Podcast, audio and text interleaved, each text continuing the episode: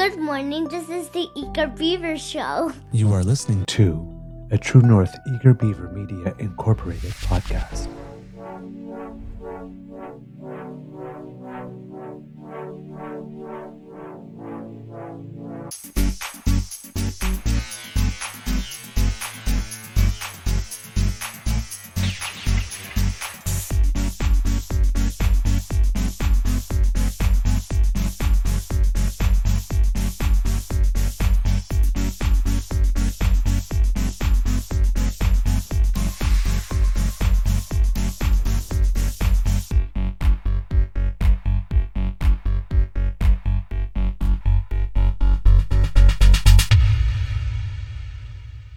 True North Eager Beaver podcasts are proudly brought to you by our founding sponsors The Misfit Mysteries from Corvid Moon Publishing, your source for science fiction, fantasy, and cozy mysteries featuring a broad diversity of characters.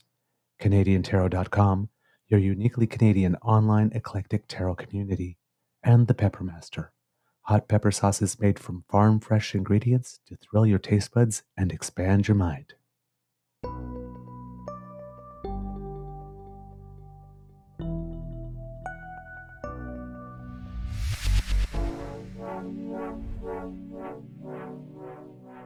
Well, good morning and hello, kids, and welcome to season three and episode number 295 of the Daily Beaver Morning Show here on the Crier Media Network. Yeah. Today, recording day is Monday, January 15th, 2024, and it is definitely winter here at the Beaver Lodge. Most definitely. I am your host, the Eager Beaver, pronouns he, him, hey, Mr. Beaver, A, and with me as always is my good friend Mr. Grizzly in a polo that I really, really like on him. Why, thank you, sir. You are looking good. I like the combination of that orange and that blue. Is that my computer or yours? yeah, I think noises. um, a big thank you goes to our podcast founding sponsors, the Peppermaster, the Misfit Mysteries from Corvid Moon Publishing, and CanadianTarot.com. Normally, we have a longer show for you on Monday, but it's uh, every third Monday. I got to be at the curling arena at 9 a.m. to curl with the old guys because I'm an old guy now. Uh, so, um, yep, it's going to be a short show. Ah, and we have Kit uh, James with us saying thanks again for coming on Casual Friday. Yeah, it was great. I always love it very much. Hello to all the Kits watching us. Kit Saucy, Kit Elaine, Kit My Dogs Are Goth, Kit Sean, Kit Elaine, Kit Tavi G. Who else do we have with us? Kit Vim. Hello, lovely Kit Cassie. Hello, my dear. Kit Hugh. Hello, my good friend. And let's see. And if I've missed you, Kit Linda M, of course. And I think I have everyone. But before we do anything else, let's say good morning to you, Mr. Grizzly. Oh, Miss Sadeka, hello to you and family. And ask, how are you doing today? How's your mental health today, sir? While I munch on some of my honey nut cherry Mateos. Um, good morning, Mr. Beaver. I am uh, a little groggy. Uh, I did I did wake up at five, and then again at six, and then I hit the alarm snooze for till six thirty till I crawled out of bed. Uh, my beloved uh, was singing in her sleep last night. She's gonna kill me for telling telling tales out of out of school, but it woke me up at about 1.30 and then I couldn't get back to sleep for a while. And uh, she started to sing, woke me up, and I'm like, oh, yeah. Realized what, where I was and what was happening, and I thought I should I should record this because you know it'd be funny. And then uh, I, I got grabbed my phone, hit the ready to record. No, went right back to sleep. Oh damn it! Well, went back to sleep. Just stopped singing, stopped talking, and yeah, it was funny. Was she singing peanut butter jelly time?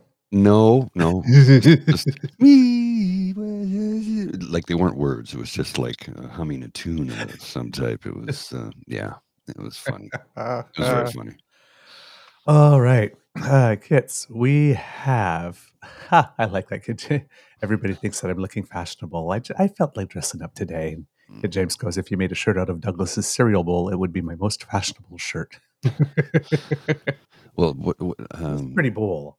if we if we go by the British uh, ism, if you will, that would be called a waistcoat that you're wearing, not a Yes. vest. Yes. Yes. And I only learned that a couple of years ago. My buddy Yes. was like, "Ooh, I like the waistcoat he's wearing." I'm like, "What? The waistcoat? What are you talking about? The waistcoat? His vest? Why didn't you just say his vest and then tell me it's also called a waistcoat? Do you think I'm supposed to know that right away?" Don't bury the lead. all right, kids and cubs. Uh, a lot's going on. Uh, first of all, um, we have to uh, give our condolences to the Broadbent family. Yes, we we, We, uh, neglected to do that last week. We were kind of Yes, tied up, and yeah, he lived in uh, he lives in my neighborhood. I went. well lived in my neighborhood until just recently. Yeah, just not far from here, just a couple of blocks away, down the street from my buddy. Actually, Mhm. we used to see him just out walking around, and he hey. Yeah, just a regular guy, no security detail, no nothing, just a regular guy. You know what, though? The thing is, I don't think Ed Broadbent really had any enemies in this world. I, I mean that sincerely. It, Ah. His political opponents loved and respected the man, right? Yep. Sorry, I got a little, little funky stuff going on with my lighting here for some reason. I see that. Yeah, it's gone. Um, yep.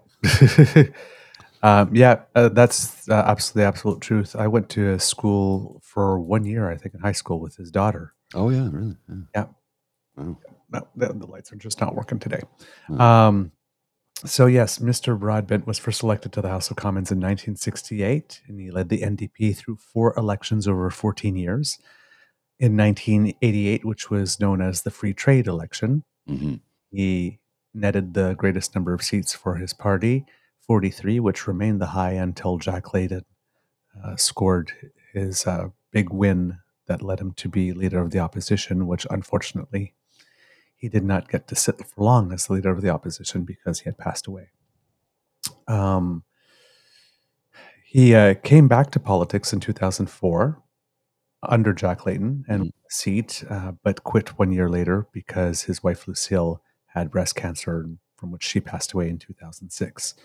Prime Minister Mulroney said of him, he'd have been prime minister had he been leading any other party, but he chose to lead his party to great degrees of success. And so I viewed him as a great contributor to Canadian unity, to Canadian public policy, and he was an extremely pleasant, delightful guy to know, a giant of politics. Um, Prime Minister Justin Trudeau described him as an advocate for equality and a champion for justice, a man whose commitment to helping others never wavered. And Jagmeet Singh, the current leader of the NDP, described him as a titan of social democracy, a friend, a mentor. And, quote, I was really amazed and inspired by someone who constantly wants to find a way to make life for people better for people, and he never stopped.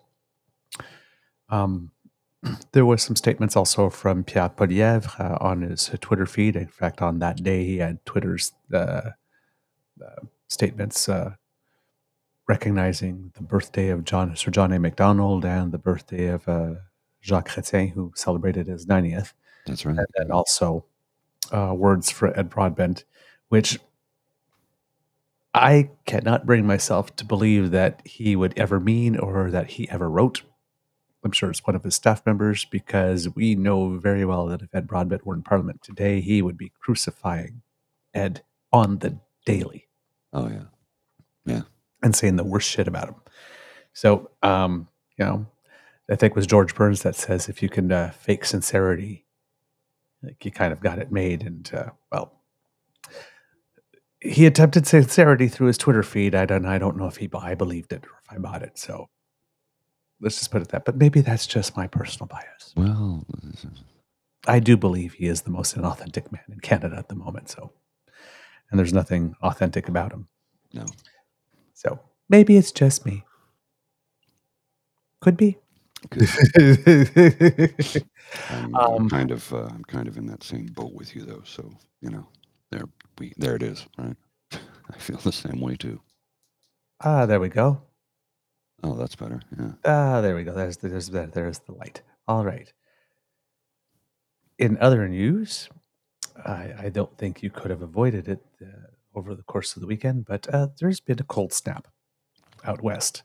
Uh, British Columbia, Saskatchewan, and particularly Alberta have been affected. Uh, as we mentioned, I think on a, another show, um, one day, I believe the high in Calgary was scheduled to be minus 32.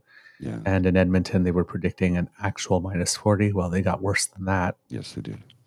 And I think with wind chill, it got down to minus 51, uh, which is a number I can't wrap my head around. Oh, I can. I've worked outside in it. It's um, it's mind-numbingly cold. hmm Uh, it seems that in Edmonton, there was a choice to um, break up homeless encampments during the period, Yes.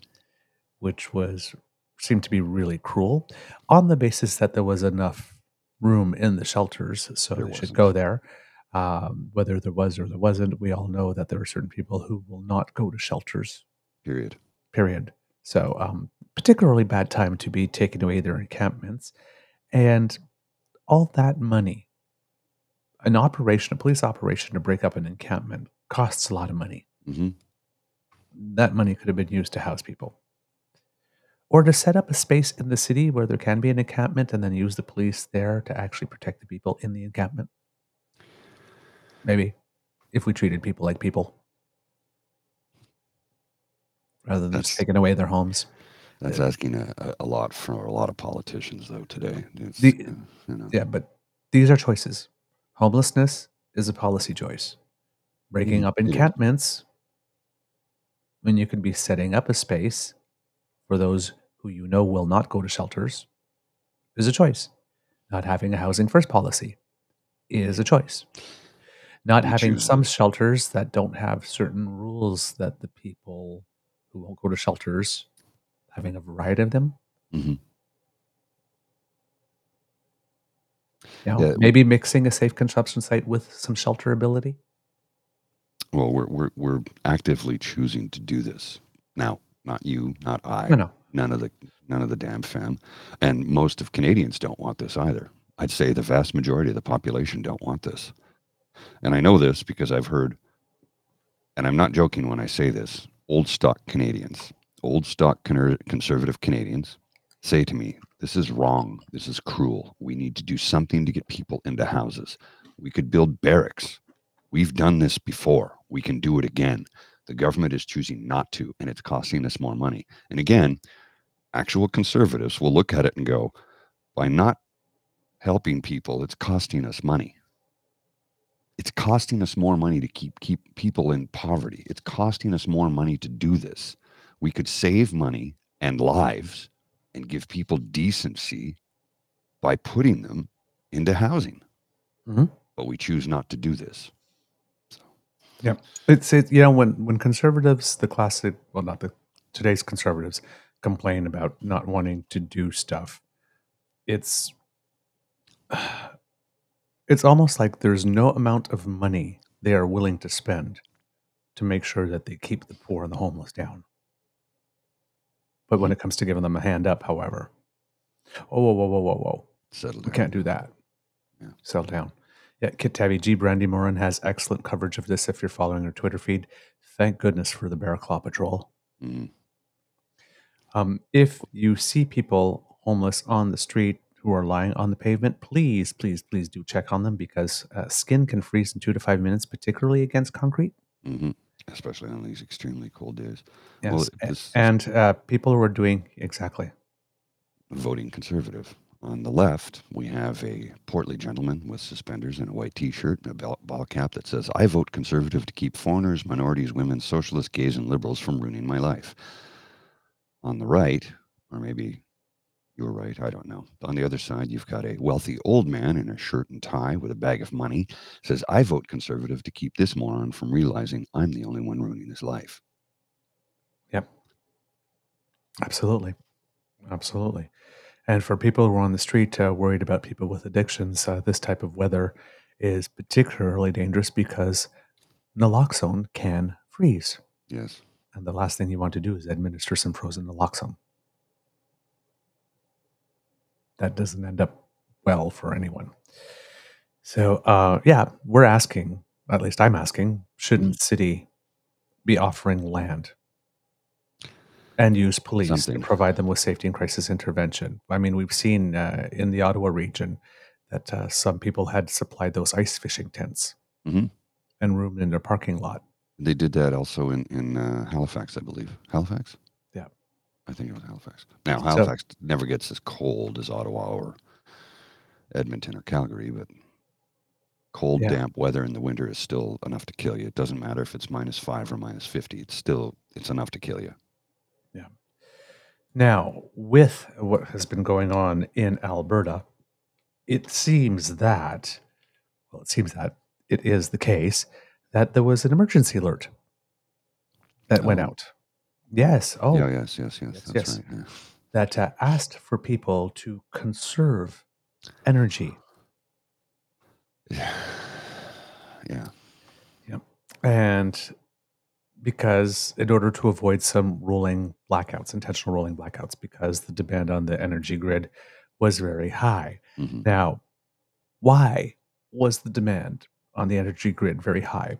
Well, all these months while Danielle Smith has been going around saying we can't invest more in solar and in wind and all that kind of stuff because we have to make sure what happens when we need to reclaim the land, even though she doesn't really care about all those orphaned and abandoned Mhm. wells. Um, and she keeps on saying, well, we need more baseload power. And the baseload power is the one energy source that the province seems to have is natural gas because there's only one hydroelectric dam in the whole damn province. Right. And there's not much nuclear, No. if any at all. And so basically, in the last 50 something years, where we've had primarily progressive conservative and conservative governments with only four years of NDP, who tried to move Alberta to a capacity based system for a provision of electricity. And the UCP came and said, no, no, no, no, we can't have that. We have to do economic withholding instead. Um, they did not diversify their energy sources at all over 50 years at all.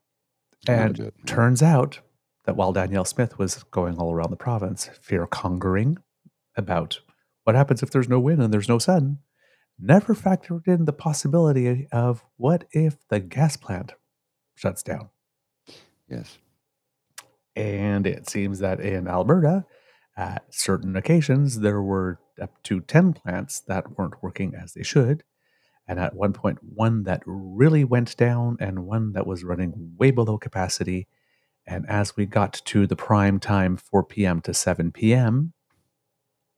time when everybody's cooking and making dinner, it seemed that the people at uh, the energy utilities, uh, oh my God, we may overload and have to do rolling blackouts. So they put out an alert, an emergency alert, which asked people to conserve energy. And the people did.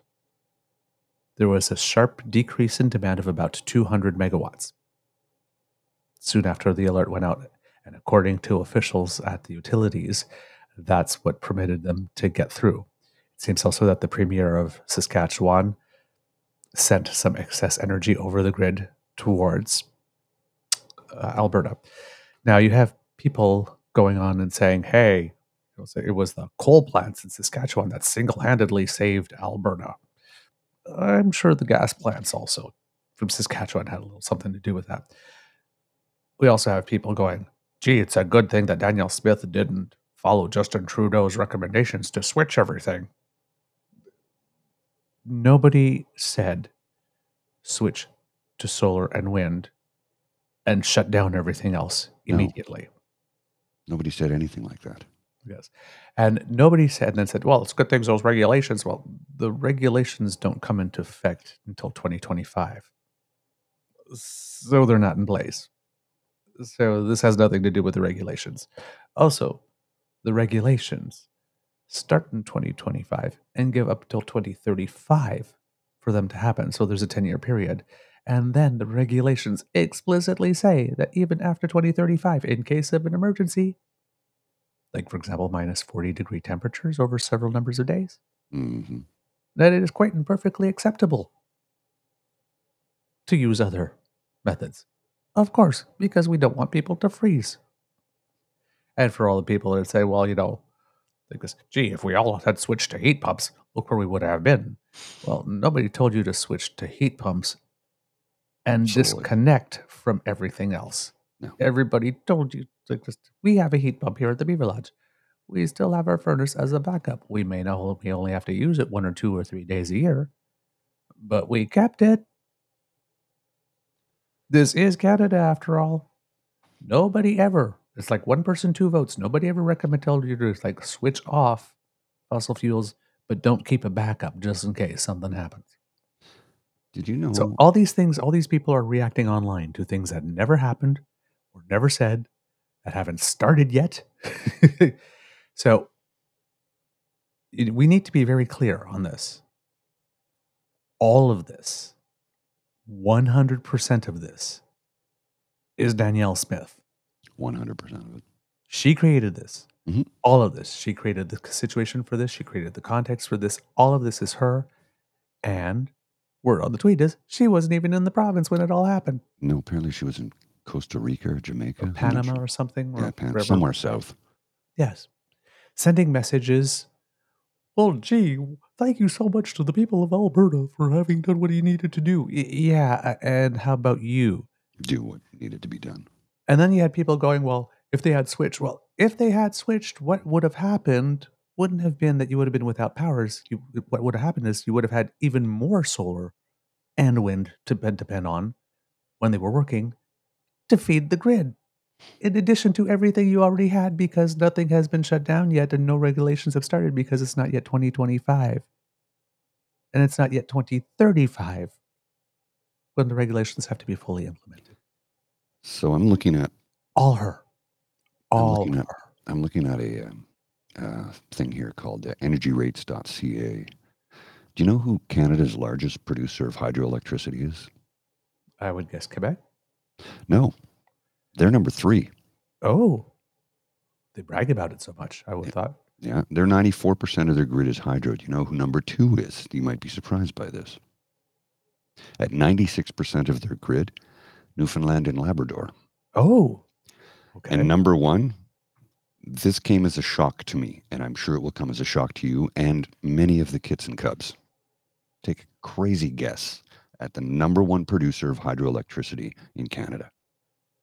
Like, who, who do you think it could be if it's not Newfoundland, Labrador, Quebec, or Ontario? Ontario is only 24%. Manitoba. Yep. 97% of their grid is hydro. Wow, Yeah. Like, Wow. wow. that I did not know. Yeah, Manitoba. BC 67%, Yukon 80, Northwest Territories 47, so there's a big drop from Yukon. Ontario 24, New Brunswick 22, Saskatchewan 15, Nova Scotia 10, and Alberta 3. And when it comes to Alberta, I'll put this on the screen because it's an interesting. Uh, let me blow it up a bit, actually, so it's a little bit easier to read. There we go. Alberta. Electricity sources in Alberta, if the screen works, are unique to the profit because of the province abundance of oil, gas, and coal. So natural gas is 60% of the grid, coal and coke 7, wind 20%, solar 6, hydro 5, biomass and geothermal 2, petroleum 0.1 and other 2%. Hmm. Wind is 20% and what did Danny do? No more clean energy projects. Full moratorium. Killed the sector so that we could have more baseload, which hap of the same type of heating and electricity that they already have too much of. The one that failed. Yeah. The one that sent them freezing in the dark. And I remember that big advertising campaign on all those TT buses. No one wants to freeze in the dark hmm telling Justin Trudeau to not do all this stuff. And ironically, I feel I like I'm feeling like Alanis Morissette should you just be like floating down from heaven onto the screen, going, "Isn't it ironic? Don't you Don't think?" you think? I should not be laughing, but I, I'm laughing at Danny, well, not the plate of Albertans. No, I'm. You I- guys, you guys have elected yourself a dud, and it's And never been more evident warn than you. now. we tried to warn you, And We there was. Uh, And we've seen this before. We've seen this in Texas with Greg Abbott. Yeah, and they're about to go through it again. Stupid policies by stupid people who are shilling for an industry rather than doing the bare minimum they need to do to take care of their people, like keep the heat on. hmm Now, if you happen to be living in a place where you're having trouble with your heat, one of the things that's recommended to do is find the smallest room that you have in your house, have a table, bring one in, put blankets all around, build yourself a big blanket fort, and go under there. It's easier to keep a small room warm Mhm. than a big house. Create the blanket fort, put blankets all around, create a smaller space within that where you can be under to keep warm, have some candles, be very careful with them. Do not run your generators or your gas barbecues inside your house, No, that that will kill you. your you. gas stove. That will kill you. Do not do that. No, that's very bad news. Uh, you will die of carbon monoxide poisoning. And it happens every winter. Somebody gets desperate enough and they're cold enough. And I understand because desperate people do desperate things. It's simple human behavior. But if you run a barbecue of any type inside your home, well, lem- lem- uh, hang on a sec. Let me back that up. If you run a barbecue, gas, propane, or charcoal, it will kill you. If you have an electric barbecue, they do exist. Uh, I have a friend who, because her condo board would not allow for gas barbecues on on their balconies, she put an electric one in, which I didn't know existed at the time, and it ran just like a regular barbecue. So if you have an electric one, okay, probably not going to put out as much heat as a gas one would, but I'm telling you right now, if you put a gas barbecue in your home, you're going to die. It's as simple as that. It just creates too much CO2 and you, you can only handle so much before you suffocate. So please, I beg of you, if you can avoid it at all costs, please do so. I understand again, desperate people do desperate things in desperate times. And extreme cold will make you do desperate things. Mm-hmm. As Now- someone who worked outside in extreme cold, I get it. Yeah. Um, there was an interview that Postmedia did on Sunday morning with Alberta Electric System Operator spokesperson Leif Sollid, and uh, there's he has stated as uh, quoted as saying, "With the extreme cold, we are seeing very very high demand. We set an all-time record Thursday night, twelve thousand three hundred eighty-four megawatts. The key difference, and there's never one single factor that puts us into a grid alert. It's the extreme cold. We've had to reduce imports and very little wind, and of course." when we get into the peak period from 4 to 7 p.m. at this time of the year, we don't have any solar power. So on Thursday, we were in a bit better situation because we had strong wind. We had 1,200 megawatts approximately throughout the peak period from 4 to 7. So that really made a difference. Over the last couple of days, the wind has dropped off dramatically. We've also had a couple of natural gas plants. One is offline and one is operating at reduced capacity. Um, and then he was asked, How are you coping to to cover the drop in wind with imports from other states and provinces. We're hoping to cover it with every single source we can access. We did put out a call for emergency imports, and we did get some additional supply last night across the Saskatchewan tie line and the BC tie line. So that did help us. And then we worked with the Alberta government to put out the emergency alert asking Albertans to conserve electricity, and that made a huge difference. We saw within a matter of minutes 200 megawatts of demand fall off the system, and that got us through that peak without having to resort to rotating outages. That was huge. We were at fairly significant risk of having to go to rotating outages, but that did not happen. And that was really a result of Albertans conserving energy when we asked them to. And we've seen pictures all over online that while individual Albertans did, big corporations like, for example, the Rexall Center in Calgary did not. Uh, Yeah. No, that the Rexall Center's in Edmonton. Uh, sorry, not Edmonton. Scotiabank is the Saddledome. The South. Yeah. Oh, oh, oh, but the, all the casinos were open and running at full capacity in Calgary. Um, saw that post from a colleague about that. Yeah. and, and That like was- I say, Rexall Place was fully operational. Yeah. Now, with regard to that, uh, Leif Sollid said, We operate the grid at transmission level. You'd have to talk to ENMAX and EPCOR and others to see what they do at the local level. At the transmission level, the high voltage lines that we dispatch electricity across throughout the province, we have agreements with large industrial customers like pulp and paper plants, very large demand customers, where we can ask them to curtail load to reduce their power demand or even go offline. And we would certainly have done that yesterday. Now, they were asked asked when the alert went out last night, we were a couple of hours into the peak 4 p.m. to 7 p.m. demand period. Why was there not an indication earlier in the day to, to say, hey, take a little strain off the system if you can? The response was, we did put out a social media request. So we did put out on social media requesting Albertans to conserve electricity. I think we had a tweet that went out at about 12 noon or so. We were in a position over the supper hour, like 6 p.m., where we were not certain whether we could get through the absolute peak without having to go to rotating outages. So we worked with the provincial government to put out that emergency alert. That's the first time we've done that. We were in a potential supply deficit of 100 to 200 megawatts, and that's after using all of our backup reserves. The grid changes second to second. We do look ahead, and of course, we have contingencies in place, but it's a very, very, very dynamic. but it's very, very, very dynamic. And so that emergency alert, we had a phenomenal result. We saw the power drop by approximately 200 megawatts within minutes, and it made the difference. Um,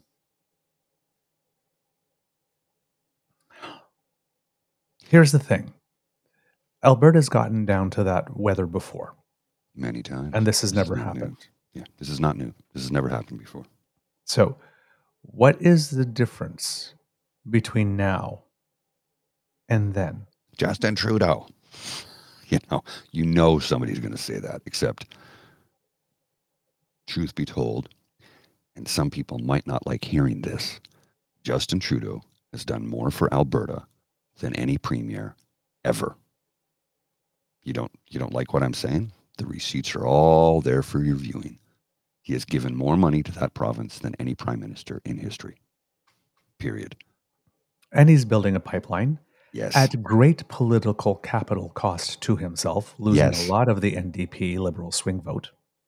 They, they they're not happy with him for that. He's like, Alberta wants this. Alberta needs it. We got to get you know, uh, and and, and then they so he's going to do this at great, like you said, at great political capital, and then you'll have people in Alberta going, why isn't he doing anything for us? He's going to make us drive electric cars, and he's forcing us and mandate. He was the first person to say we have to phase it out, but we need to do it strategically over a long time period because we're not going to be without oil tomorrow. So we're going to phase it out over time. Oil will still be used even when it's not powering our vehicles or, or our homes.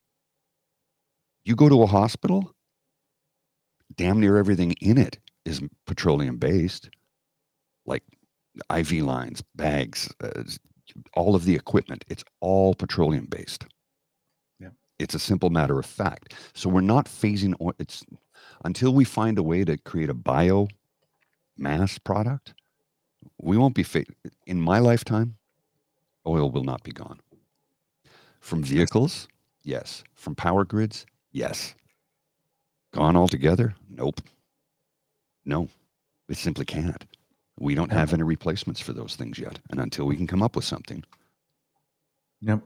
And then we got Saskatchewan Premier Scott Slomo tweeting Sask Power is providing 153 megawatts of electricity to Alberta this evening to assess them through this shortage.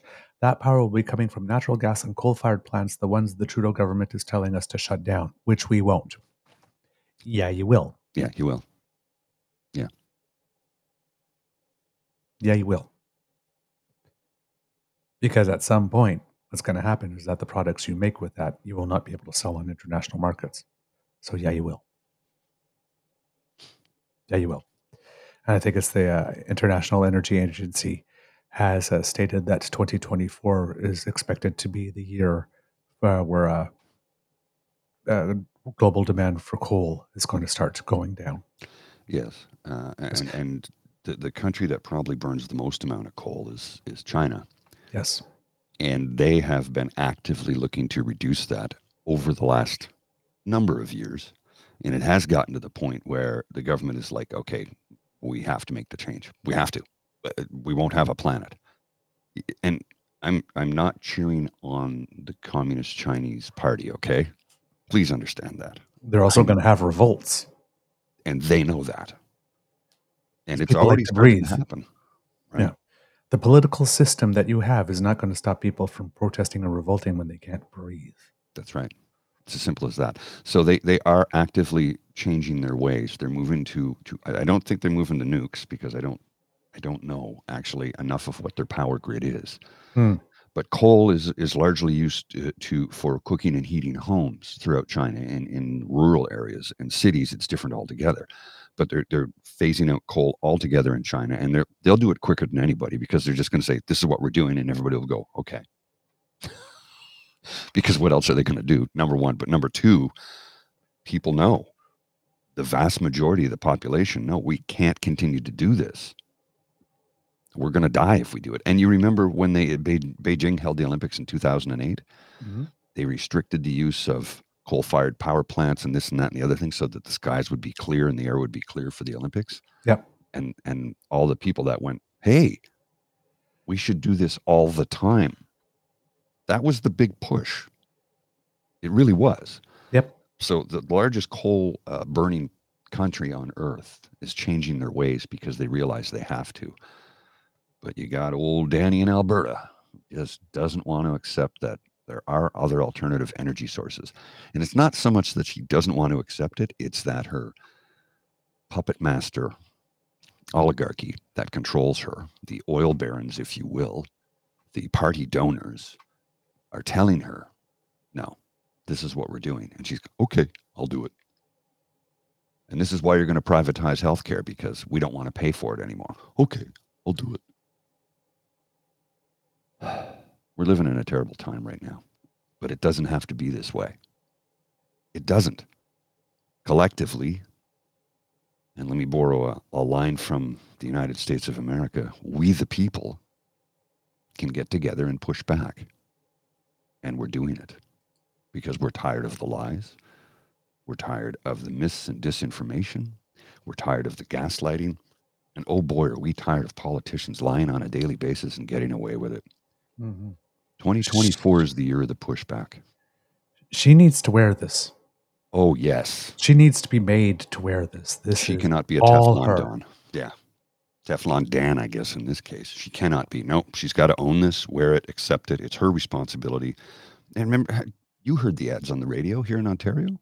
Yeah. Oh, we can't let Justin Trudeau. It has nothing to do with the Prime Minister of Canada. She can blame Steven Guilbeault all she wants on this one. This one is all, her. her. 100% her fault. 100%. So, Danny. Oh, Danielle. Come home. Come home and do your damn job. Mm-hmm. And speaking about come home and do your damn job, Doug Ford and Sylvia Jones, where the fuck are you? Have you seen the latest COVID numbers and wastewater numbers for Ontario? Where are you? You guys need to get back home too. Oh boy, do I got to show you something. Just saying. Oh, I got to show you this. This just came across my feed. You're going to, oh my goodness. You're going to love this. All right. From, from our favorite uh, idiot politician in this country, former political, uh, former party leader, Andrew Scheer, Mm. tweeted this. While the Alberta government asked people not to charge their electric cars due to the extreme cold straining the grid, CBC publishes this article. Brilliant. $1.3 billion, billion of your tax dollars, ladies and gentlemen. Saskatoon, electric cars are the best vehicle in frigid temperatures, Saskatch- Saskatchewan advocates say. Saskatchewan may be in a deep freeze, but EV drivers say they are toasty warm, published January 13th, 2024. So this is interesting. Um, he's trying to make the case that everybody has an electric car and they're demanding so much from the grid. They don't. It's already been proven the demand from electric car charging is not nearly as much as a casino. Or, I don't know, an NHL hockey arena or an office building with every light on every floor. Yep. Reading from the article, with the federal government planning to phase out sales of new gas powered vehicles during the next decade, many drivers question how they will fare on cold prairie days like this week's. But two electric car enthusiasts who chatted with host Leisha Grebinski on CBC's Blue Sky this week say they love driving their vehicles in the winter. Quote, it heats up faster than any gas car I've ever had. It's more reliable, said Tyler Krause, who sits on the board of the Saskatchewan Electrical Vehicle Association and founded the Tesla Owners Club of Saskatchewan. Quote, you know there's no starting of the car. It's always just kind of on, right? It's like a phone, basically on a basically or a computer on wheels. The major downside is winter. In winter is the loss of driving range and really frigid temperatures, Krause said. His Tesla Model 3 can generally travel 500 kilometers on a single charge in the summer, but on cold winter days, that decreases to around 300 kilometers, which is not going to stop you from driving and city living. If you're out in rural areas, okay, I can see how that could be, you know, an issue. Mhm. Which is why you probably, if you're out in a rural area, you, you're not driving a, a small little Honda Civic or a Toyota Tercel. You're probably driving an F-150. So you can look at alternatively a Rivian, an F-150 Lightning, or even a Cybertruck, because those, which are electrical, have incredible range and massive battery packs. Mhm. The F 150 Lightning actually has a port that will let you run your house in the event of a blackout Yep. for up to three days. Yep. Yep. With the charging infrastructure that has come online in the last few years in the province, that's still enough to feel confident leaving town, he said. Matthew Pointer, who also drives a Tesla Model 3, said he finds his electric vehicle to be a much better driving experience in the winter than a gas car. Quote, I believe that an electric is the best vehicle in these temperatures just because it's a simpler car. It's taking care of itself, even if I'm not thinking about it. I can leave my vehicle unplugged overnight to minus 40, fire up the app on my phone, preheat the car, heated steering wheel, heated seats. Basically, I hop in the car, everything is defrosted, toasty warm, and away I go. Yeah. Yep. Fuel savings vary from car to car, but Krause said that for a car with an average size battery, about 70 kilowatts hour, charging from 0 to 100% will cost about $10 when charged at home at an electricity rate of about 14 cents per kilowatt hour. Pointer says the cost savings of driving an electric vehicle for five years are insane. He and Krause have both calculated they have saved between 25,000 and 30,000 over five years in fuel Wow. maintenance. The upfront cost of longer range electric vehicles can still be a barrier, they acknowledged. It's from Jillian. My car was 100% charged yesterday morning. Range was 250 kilometer, kilometers instead of 320. But the range came back up to 284 as the batteries warmed. This is true. You will notice once the batteries get and the batteries do warm up because you know mm, they generate their own heat- heat source. Uh, you will notice that in your phone. If you go outside in the extreme cold, you'll watch the charge drop to 50%. You go back inside. Once it warms up, the charge comes right back up again. Right. Right. Now, and- and Cassie had pointed out here that uh, the F two fifty or the three fifty are not there yet, and and that is correct. Yes, the the bigger the bigger long haul tr- trucks they're not there yet electrically. They aren't, and we get that. And we're not saying if you're out in a rural area or if you're on a farm to just go one hundred percent electric right now. We're not saying that. No, nobody's saying that. Nobody is. The only people are saying that are the people that are anti moving the electric. Well, what if we do that? Well, no, but nobody's saying that. But what if that happened? But nobody's saying that. Well, under these policies, that would have happened. No, the policy doesn't no. say that. Well, Trudeau's telling you to do that. No, Trudeau. No. It is actually explicitly written in the policy yes. that that yes, you can. If there's an emergency, please do use other sources. They do not freeze to death. Nobody's recommending this. It's like you're responding to stuff that needs to exist in your fantasy world in order to give you something to react to, to Bias make your narrative stick. Yeah, it bias confirmation echo chamber to keep your narrative up and alive and running and make you feel better about yourself to know that you're right. But here's the thing you're not. And facts don't care about your feelings, and neither does Mother Nature.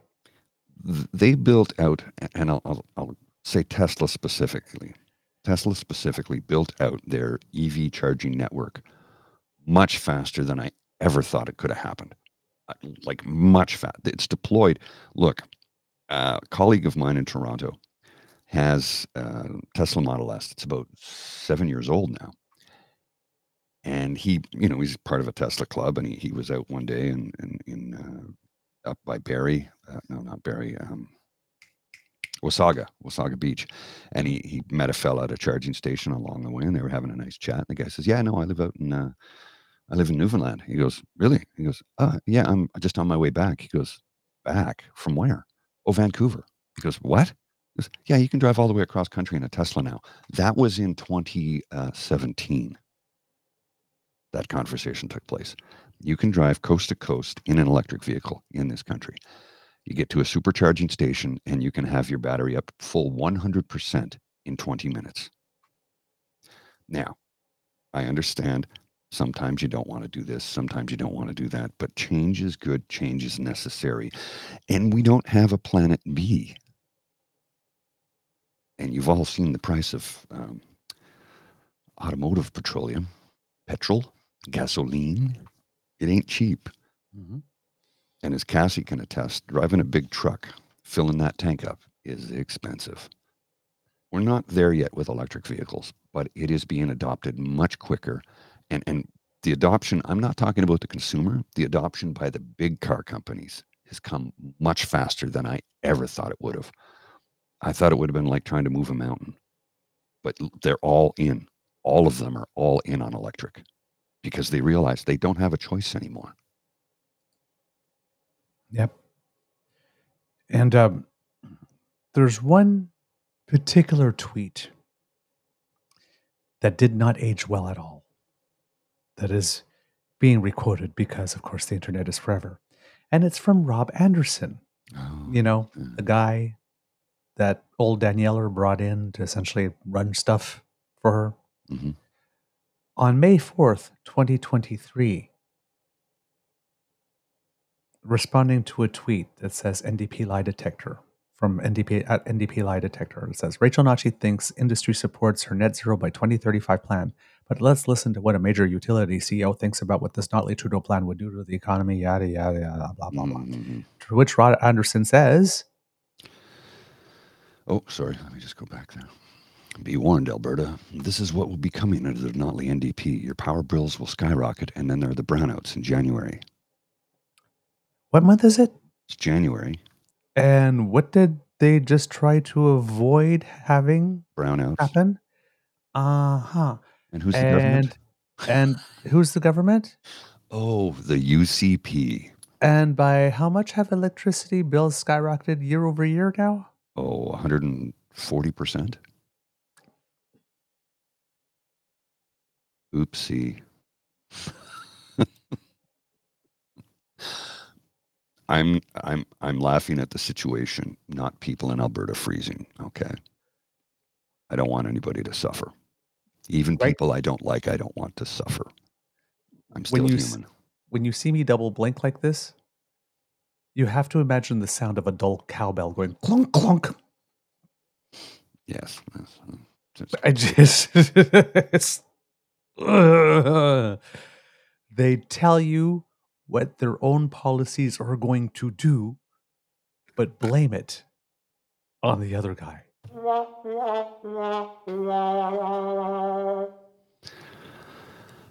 To get you to give them permission to do the thing that will cause the thing that they say that the other guy will cause.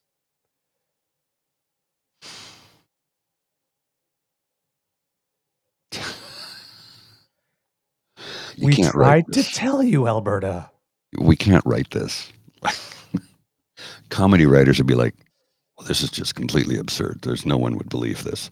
And how many times have I said that in the last three years of doing this show? Honest Yep. to goodness.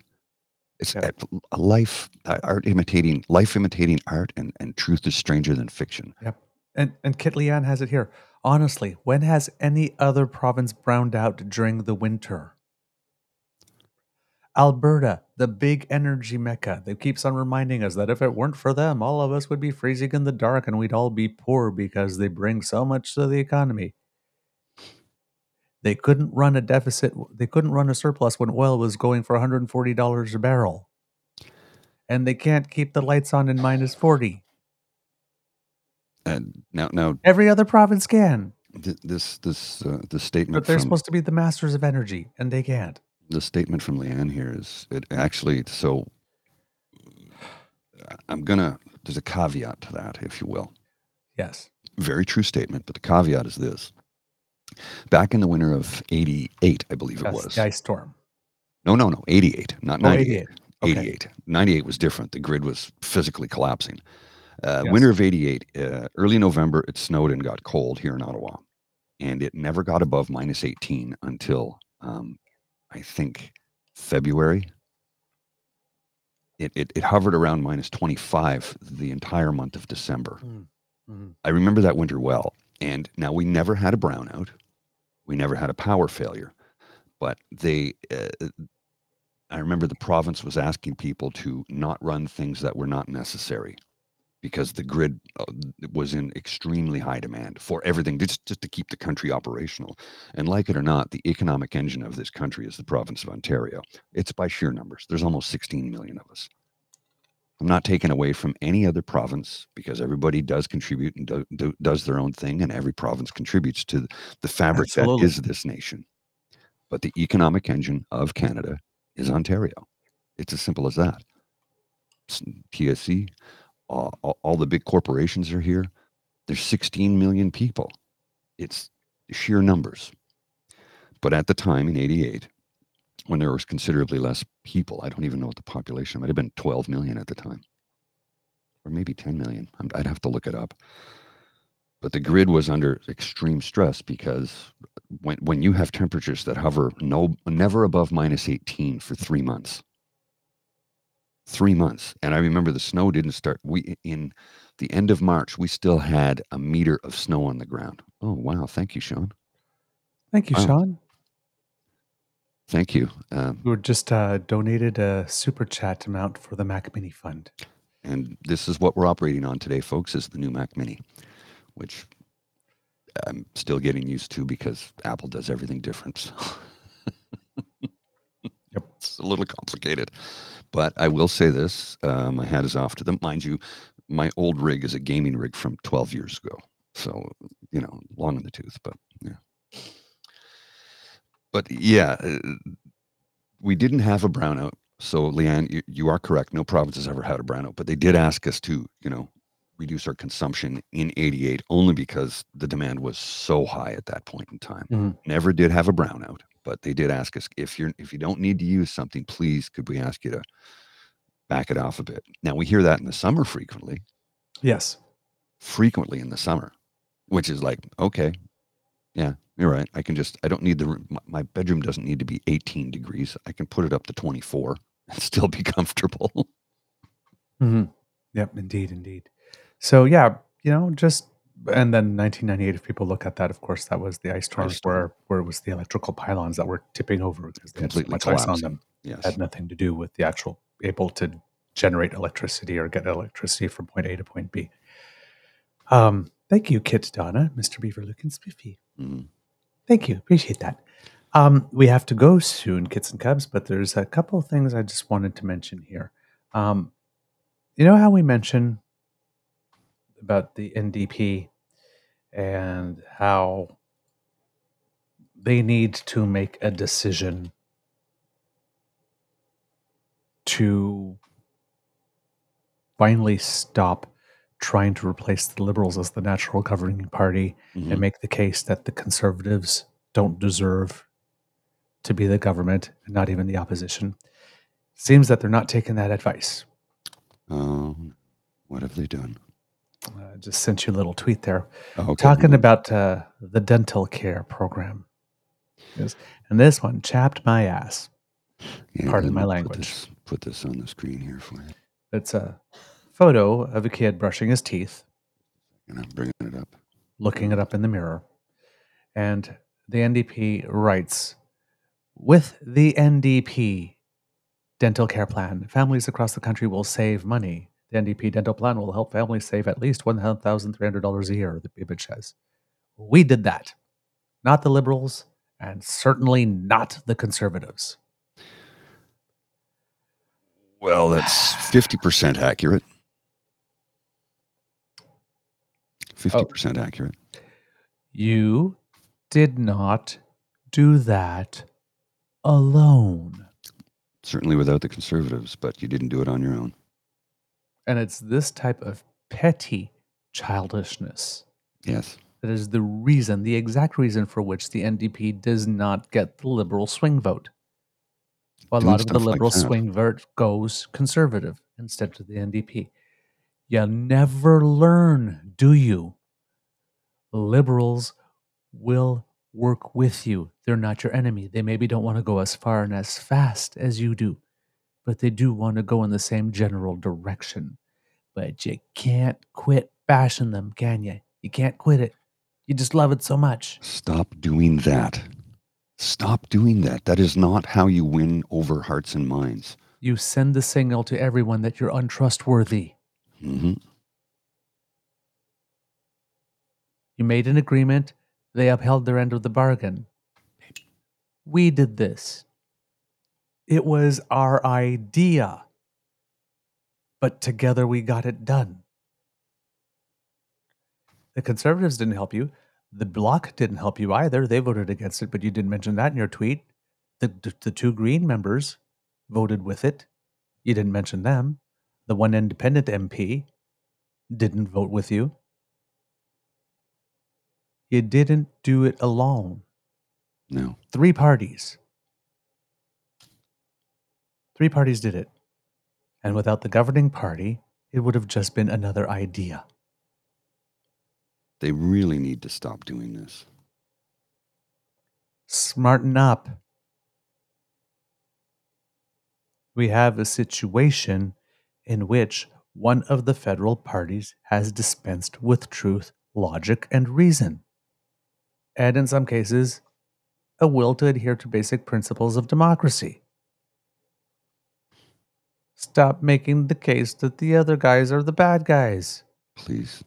Please. But the guys that actually help you get a policy that you held dear for many years implemented are the bad guys. Stop it. Just this is not this is not how you win over people by pointing out somebody else's. Well, first off, lying. You're lying. The liberals didn't do this. Actually, without the liberals, it wouldn't have happened. So come on, stop that. Like, stop it. I understand that you need to do what you need to do to, you know, keep tied to your base. But lying about the people with whom you partner to get stuff done is not how you do it. We, we should get Jagmeet on the show if we can and ask him if he's in control of this or if it's his comms people. And we're going to tell him point blank, you need to you need to sweep house on your comms people because this is this is terrible. This is a terrible thing that's been done. It's terrible because it's it's it's a lie. It's a half truth, if anything. You couldn't have done it on your own. You know that. You know that. You could not have done this on your own. You don't have the seats or the power to do it. You did it with the liberals and the bloc. So stop this. So, Jagmeet, if you're listening, if this gets to you, we'd love to have you on the show. Uh, we won't do gotcha questions, but we are asking you in advance who in your comms people is doing this? Because it needs to stop. Because you're pissing off your base and anybody who was on the fence is like, I don't want this kind of politics. And they'll vote liberal because they're sick of people are so sick of the mud raking, the mud, mudslinging, the finger pointing. That, like, just no, stop it. Stop it. You're Why better lie? than this. Why lie when the truth will do? The truth will do.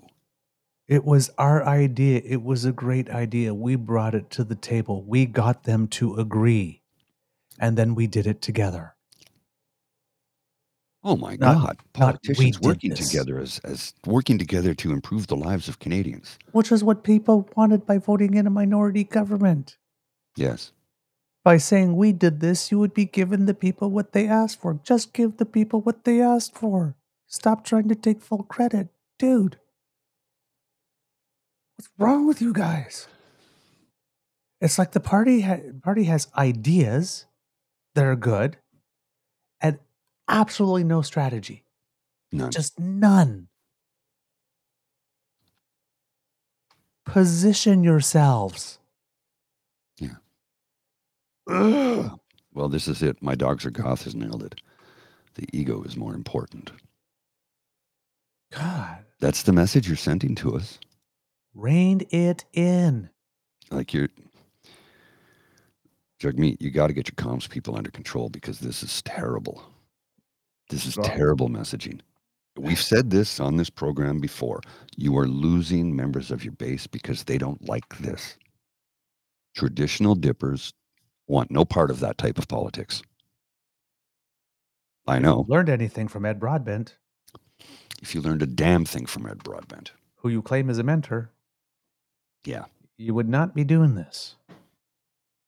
So, bro, brah, come on, man. Come on the show. Let's have a conversation. We don't do gotcha. If you've watched any of our interviews with other political people, and we've had a couple of politicians on, a member of parliament federally, a liberal member of parliament, and the liberal leader and the official opposition in the province of New Brunswick, And No, gotcha. candidates. and candidates as well. No gotcha questions. Okay. But I'm asking you up front who's your comms people and why are they still employed?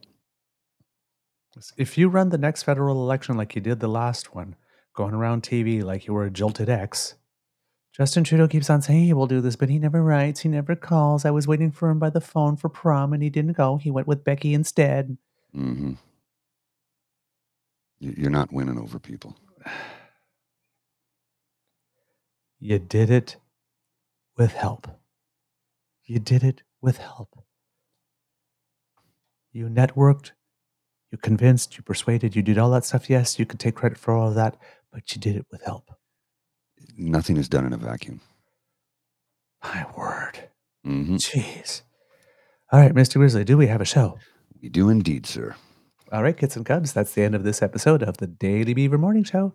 We hope that you love listening to us because we love making this for you.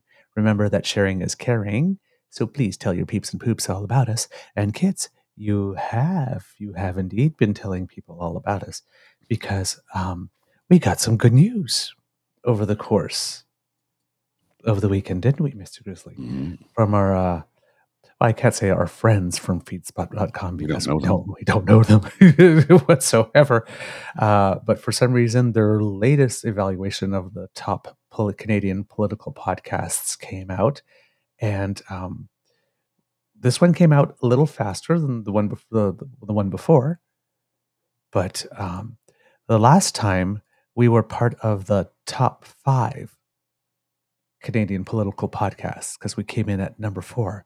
Well, according to this one, we are now top three kids and cubs, right behind Power and Politics and The Bridge by Peter Mansbridge. We actually switched places with CBC's At Issue. Yeah, Now, At Issue is the most watched political show or political segment in Canada, at least on TV. Mhm. And um, we're ahead of that now. Yeah, I'm still kind of what? Uh, wh- What? How, how did that Yeah. happen? Yeah.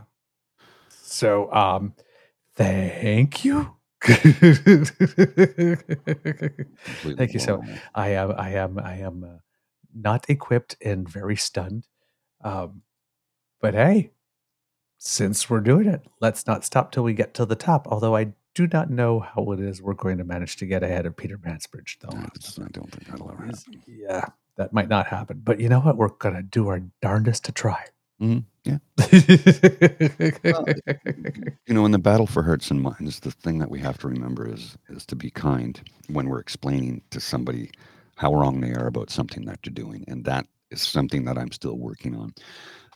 I have to treat it, and this is something that I'm very good at. Actually, I have to treat it like a customer service representative would when you uh, encounter a an angry, upset client. Yep. I was I was very good at that um, back in my sales days uh, of of being able to just calm people down and let's get to the heart of the matter. And I need to remember how to do that when when confronting somebody who is screaming things that we know are patently false and untrue. Indeed.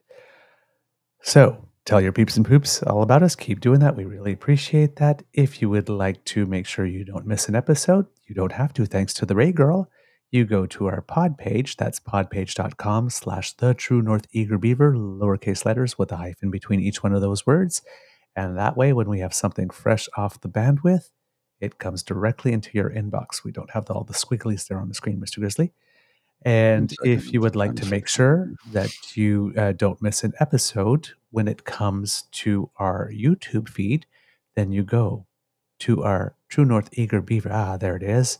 True North Eager Beaver Media Incorporated YouTube site and make like Kit Elaine and smash with the like, share, and subscribe buttons. We're getting so close to 600 subscribers. So thank you so very much. We really appreciate that. And if you would like to contribute to the emergency hydration fund here at the Beaver Lodge, then that squiggly by Mr. Grizzly's head is the QR code to our coffee page and where you will find our tip jar at coffee, that's ko-fi.com slash eagerbeaver, lowercase letters, all in one word. We really appreciate what you uh, donate there. Do remember, kits, that uh, we appreciate the donations through Super Chat, but if you want to make sure that more of your donation gets to us, like 95% of it rather than 70, coffee is the place to go. It's a couple of extra steps. It requires a little extra work, but we appreciate it very much. Oh, someone just scanned a QR code. Thank you. Thank you so very much. we really appreciate that because democracy is something that you do go get your shots. If you are out west, do make sure to look at your consumption, particularly between four to seven. We are told that uh, according to the weather, things will start to get better on a Tuesday out in Alberta, and things are starting to get to better in BC today. Mm. So just hang on for a little bit more, and uh, hopefully things will be all right soon enough. What else do we have? Oh, yes. And uh, if, if you can, donate to the Red Cross and write those letters. Mr. Grizzly, some words of wisdom, please. You know, uh, I, I find myself thinking more and more about how I need to approach those on the other side of the fence who are have been misled and misinformed and are so entrenched in their ideas that maybe if I can have a conversation with them instead of turning into full blue jacket guy and yelling at them about how wrong they are when they are wrong. If I can have a conversation now, of course, there are exclusions. If you're a Nazi spewing Nazi vile racist hatred, uh, you're dead to me. I'm not talking with you. I'm not talking with you. I might yell at you, but I'm not talking with you. But if your political ideology is uh, been misconstrued or warped or or taken off track by somebody, especially a politician who has lied to you, I will point out to you with receipts how you are wrong, how that politician has lied to you, how have they, how they have led you astray, and I need to remember to do it with uh, love in my heart. Sometimes that is difficult. And when somebody is in your face screaming that oh, everything in my that's wrong with my life is because of Justin Trudeau, it's like no, no, it's because you're dumb and make bad choices. Except I shouldn't say that either. So try and dial up and ratchet up the kindness as we win over hearts and minds, and get the truth to people, because oftentimes people are upset because they've been lied to and they've believed the lies. And that is something that I need to remember so that we can make this world a better place for all of us. That's some very good words of wisdom, Mr. Grizzly. Thank you. Kits and cups, until next time, please be kind to and gentle with yourself. Mr. Grizzly, please roll those credits. You are listening to a True North Eager Beaver Media Incorporated podcast. The True North Eager Beaver podcasts are proudly brought to you by our founding sponsors the Misfit Mysteries from Corvid Moon Publishing, your source for science fiction, fantasy, and cozy mysteries featuring a broad diversity of characters. CanadianTarot.com, your uniquely Canadian online eclectic tarot community, and The Peppermaster, hot pepper sauces made from farm fresh ingredients to thrill your taste buds and expand your mind. We are grateful to the Crier Media Network for its support, Pete Jarvis for our artwork, and Paul Joseph Something for our opening and closing sequence music.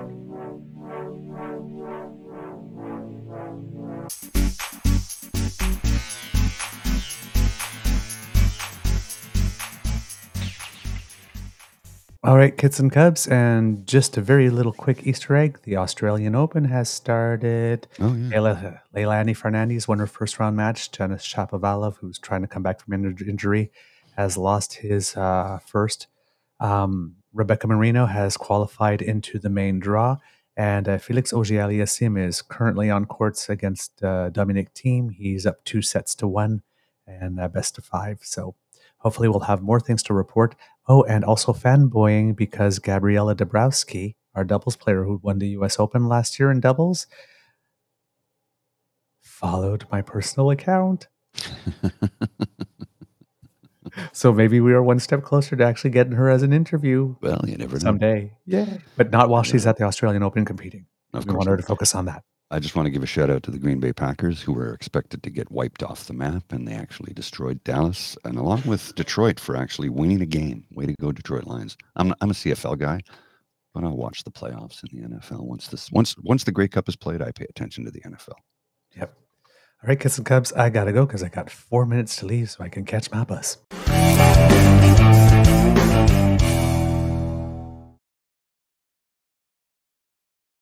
The Podcast Super Friends is a monthly meeting of five podcast producers. Hi, I'm Katherine O'Brien from Branch Out Programs in Baton Rouge, Louisiana. I'm John Gay from Jag and Detroit Podcasts. I'm Matt Cundill from the Sound Off Podcast Network. I'm David Yas from Pod 617, the Boston Podcast Network. And I'm Johnny Peterson from Straight Up Podcasts. Together, they form the Podcast Super Friends, an alliance of podcast masterminds sharing best practices, insights, and discussions to help make you a better podcaster. Follow or subscribe to the show on Apple Podcasts, Spotify, Google Podcasts, or at soundoff.network. I'm Matt Cundill, host of the Sound Off Podcast, the show about podcast and broadcast. Since 2016, we've been speaking with amazing people who have populated your ears for decades. Legendary broadcasters, research wizards, talent experts, podcasters, voice talent. Almost 400 stories, all for free. Subscribe or follow the Sound Off Podcast on Apple Podcasts, Spotify, Amazon Music, or at soundoffpodcast.com. Do, did, will, the Story of People podcast is now available on the Crier Media Network. The first five episodes are here and feature some incredible guests that fit into one or all three of those categories. Ready? Tara Sloan from the San Jose Sharks Undercurrent podcast at NBC Sports. Marianne Iverson from Iverson Voice and the Let's Take This Outside podcast to talk about the world of outdoors as well as voiceover land. Ariana Hunsicker, future Canadian Paralympic swimmer, already winning tons of awards for this country. Scott McGregor from the Hot Wallet podcast to dumb down the world of crypto, Bitcoin, and NFTs so you don't have to. And Jackie Holowati from Climate Pledge Arena in Seattle, Washington, the first net zero carbon certified arena on the planet. Wherever you get your pods, wherever you watch your pods, and on the Crier Media Network.